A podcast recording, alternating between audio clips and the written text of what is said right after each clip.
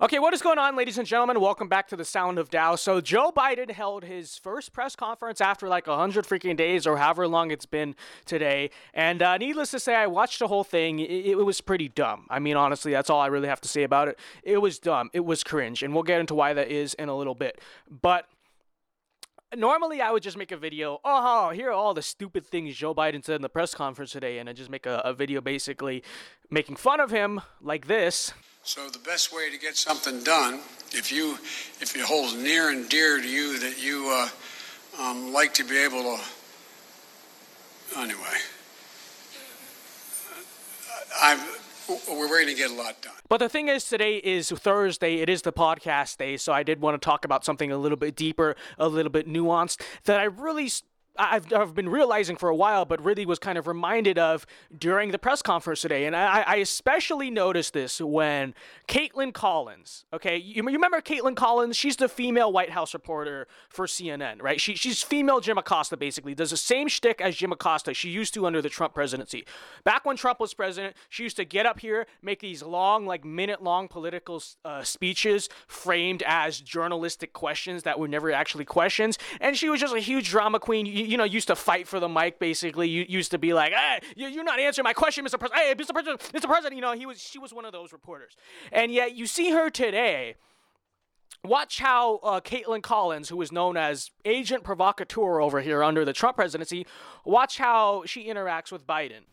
Thank you very much, Mr. President. I have a question for you, but first, I'd like to follow up on a question from Yamiche, and that's on the filibuster. That counts as a question, but go ahead. Okay, I'll make it quick. It's a no, quick no, question. You can.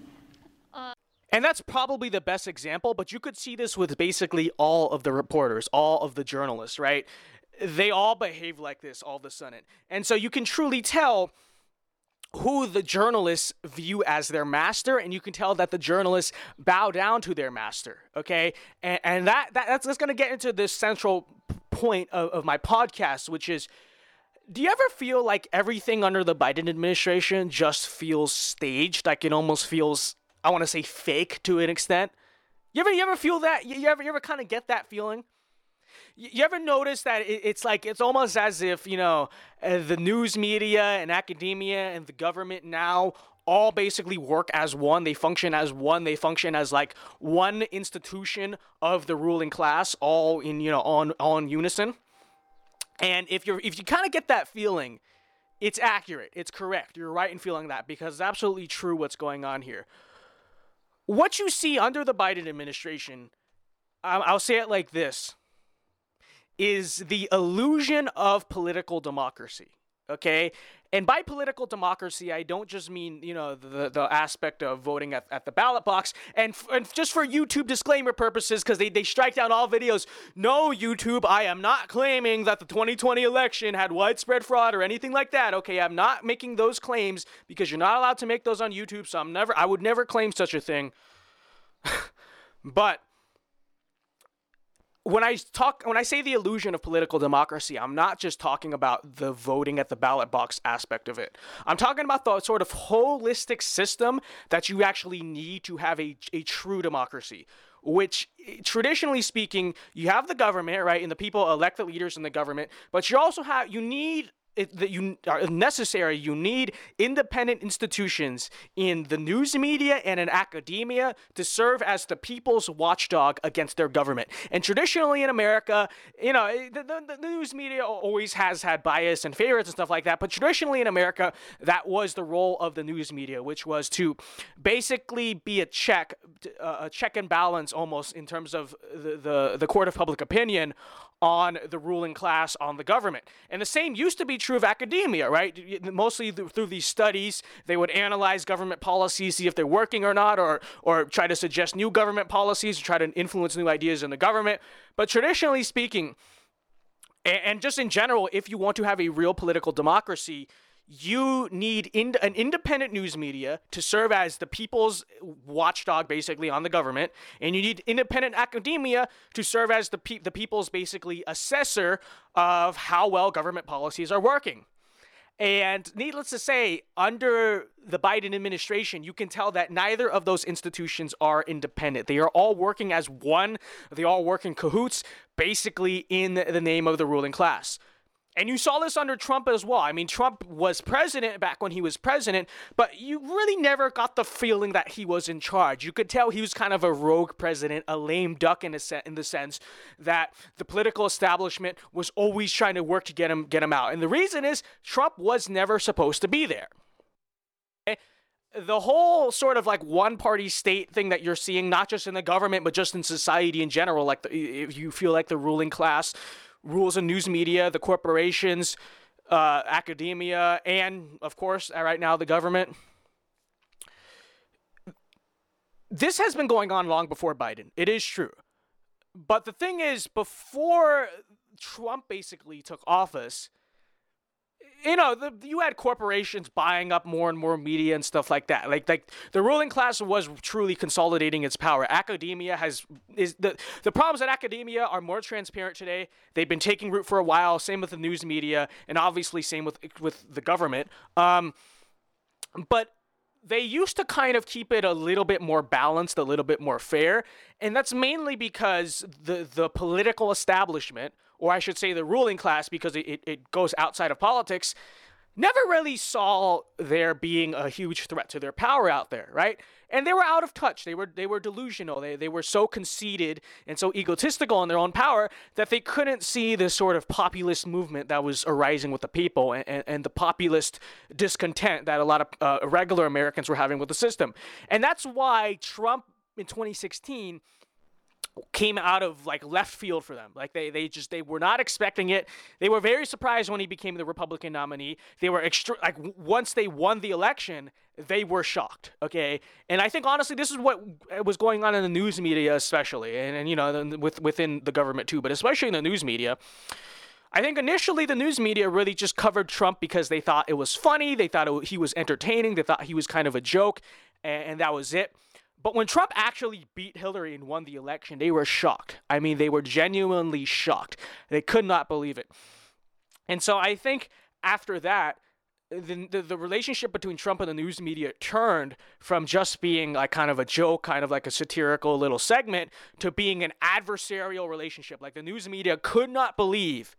The news media, by the way, ran by the ruling class at this point. Just, just like you know, the, the ruling class, I guess, used to be used to be a little bit more lenient. But once they saw Trump took power and they saw uh, this threat to the political establishment, to, to the threat to their power, immediately they locked it all down. They were like, nope, you, you, know, that that's where you saw the coverage against Trump truly start to become adversarial, right? It was like they, they just basically propaganda, anti-Trump propaganda 24/7 24/7 dystopian style and you know the same was true across the board. Academia suddenly became super duper politically polarized. You, you, saw the behavior of the government. The ruling class at that point realized that their power, you know, they, they used to sort of have the view of let the people eat their cake. You know, uh, it's it's okay. Like, okay, we can be kind of fair assessors of stuff sometimes.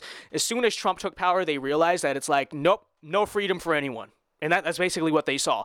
Um, no, no, no true political democracy for anyone. We are we are creating this. We're creating a one-party state, and that's what was gradually happening under the Trump presidency. The political establishment continuously was trying to consolidate and consolidate its power. And you have that Time article about like you know dark money and, and like this this underground basically fight to, in their words, secure the 2020 election. And I'll let you decide what they really meant by that. Um, but you know you saw this basically this this sort of battle by the political establishment. And in 2020 it was it became so transparently obvious. And like i said you're not allowed to talk about the election basically on youtube but it really started before the election right? You, saw you saw what big tech and, and, what twitter were doing in cahoots with basically the biden campaign. And you know you, you saw especially what the news media was doing it was they were all working in conjunction here. Okay, they were all working in conjunction.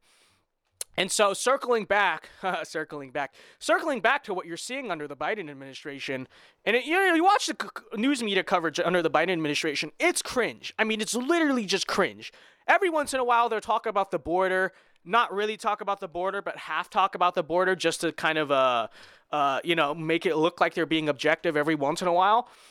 But overall, it's cringe. I mean, you remember you remember what CNN was saying on on, on election on inauguration day?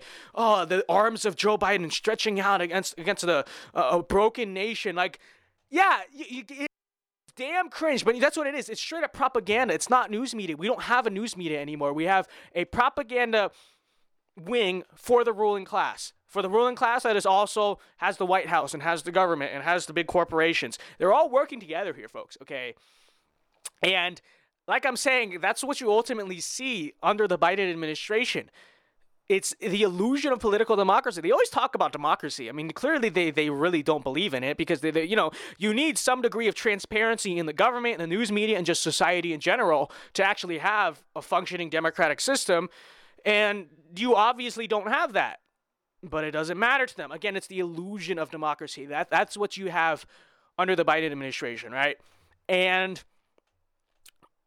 in 2016, they realized, you know, that letting people kind of actually have some functioning aspects of what a real political democracy would look like can't do it. Can't do it because the people are, are inherently going to revolt against the political elites, the, the, the, current ruling establishment. And by the way, we've always basically had a ruling establishment in America. That's just how our, uh, any governmental system works. Whether or not people want to admit it, uh, there are always going to be elites in society, right? It just depends on who those elites are. And for a long time in American history, a lot of those elites genuinely wanted sort of a functioning society, right? And actually sort of genuinely sort of had an idea what they're doing. And clearly the political elites at the current moment want neither. Okay, they want neither. And I don't know if I'm honestly making sense with this podcast, but that that the, the point I'm making is that, you know, you saw Biden today. That press conference basically felt fake in a way, okay? The journalists were asking him softballs. You could tell how different they behave under Biden, but beyond that, Joe didn't even call on these reporters like by circle looking around and just picking on reporters. He he had a pre-written list of the reporters in order that he was going to call on. For a few of his responses, he straight up read off the page on, on, down. You know that was that was on the podium. He's, he basically read off the answer, implying that many of these questions were probably pre-scripted. Okay, that's what his entire administration is. It's scripted, and it's scripted precisely because after Trump, after 2016, the political establishment basically realized the great risk they pose of actually letting people have real freedom and real openness and real transparency in their government. They realized, oh, shoot, if we have any aspects of a fair media or unbiased institutions, the people are, are going to get us out of power. So we need to just create this authoritarian one party state. And that's what you see. It's fake. It's an illusion. Okay. They talk about democracy. They obviously, you know, obviously they, they, they don't believe it because in order to have democracy, a real democracy, and democracy is kind of cringe, but in order to have a real democracy, you have to have an informed and educated populace. And our populace, uh, they, they want neither for our populace because they because it's all an illusion. It's a fake democracy. It's okay. It's it's a fake democracy. At the end of the day, it is all of them working together to consolidate power, so that someone like Trump can never take office again. Some some outsider, some actual man of the people. They they they they're, they're trying to consolidate power in society, so that you'll never see something like that rise again. And one would think, right? Because you see, like, you ever also get the feeling that they're kind of in a way leading our country to like disaster for some reason you really can't figure out. Like, uh, you know, one would also think, and sometimes I, I'm like, hold on a minute. If you really wanted, if the elites really wanted to, uh, to basically be popular and be liked by society, why don't they just do things that people would like? Why are they so ghoulishly obsessed with bringing in about as many illegal immigrants as possible, which is something that is not popular really in general in, in society. And, and, and why are they basically just trying, actively trying to tear down the social fabric of society? I mean, you see this. If the elites just wanted to have a stable society that they could be in control, you think they kind of do the opposite of what they're doing right now. And then, you know, I've, I've sort of thought about that. And the more I think about it, the more I kind of think to myself that what the elites are ultimately trying to do is lead our actually push our country into either a civil war or something like a civil war, you know, just like a mass social upheaval, social conflict, so that so that once that like that's what they're trying to do. That, that that's why they have this broken immigration system. That's why they are trying to tear down all the foundations of society moral and historical. All of it at the end of the day i think is ultimately done with the goal of tearing down society so much that people are either led to fight each other or to basically rise up then out of the chaos here's what i think out of all that chaos the elites, the establishment will crush it, and because of the chaos, you know, the masses will be begging for order basically, and that's when they come in, they do their true authoritarian crackdown, and you know, they use like you kind of saw the outline of this after January 6th. Something happens, the people, a lot of people are kind of like, no, no, no, we want order, and the establishment uses it as an excuse to do a full authoritarian, totalitarian takeover of our system. That was you saw a glimpse of it on January 6th. I think that's ultimately what they're working towards. Okay. I don't know if any of this podcast honestly made sense, but it's just kind of what's been on my mind. So that being said, um, hopefully this made a lick of sense. I ho- like I don't even know if I made any sense on this podcast, but I'm still gonna post it anyway because I really don't have anything better to talk about. So yeah, uh, with that being said, folks, hopefully I made. I don't know if I made any sense. People probably think I sound like Alex Jones. Although Alex Jones has actually kind of been discovered to be right about uh, some things. So maybe that's not such a bad comparison. But I don't know. Anyways, folks, I'll see you guys later. And uh, yeah, peace.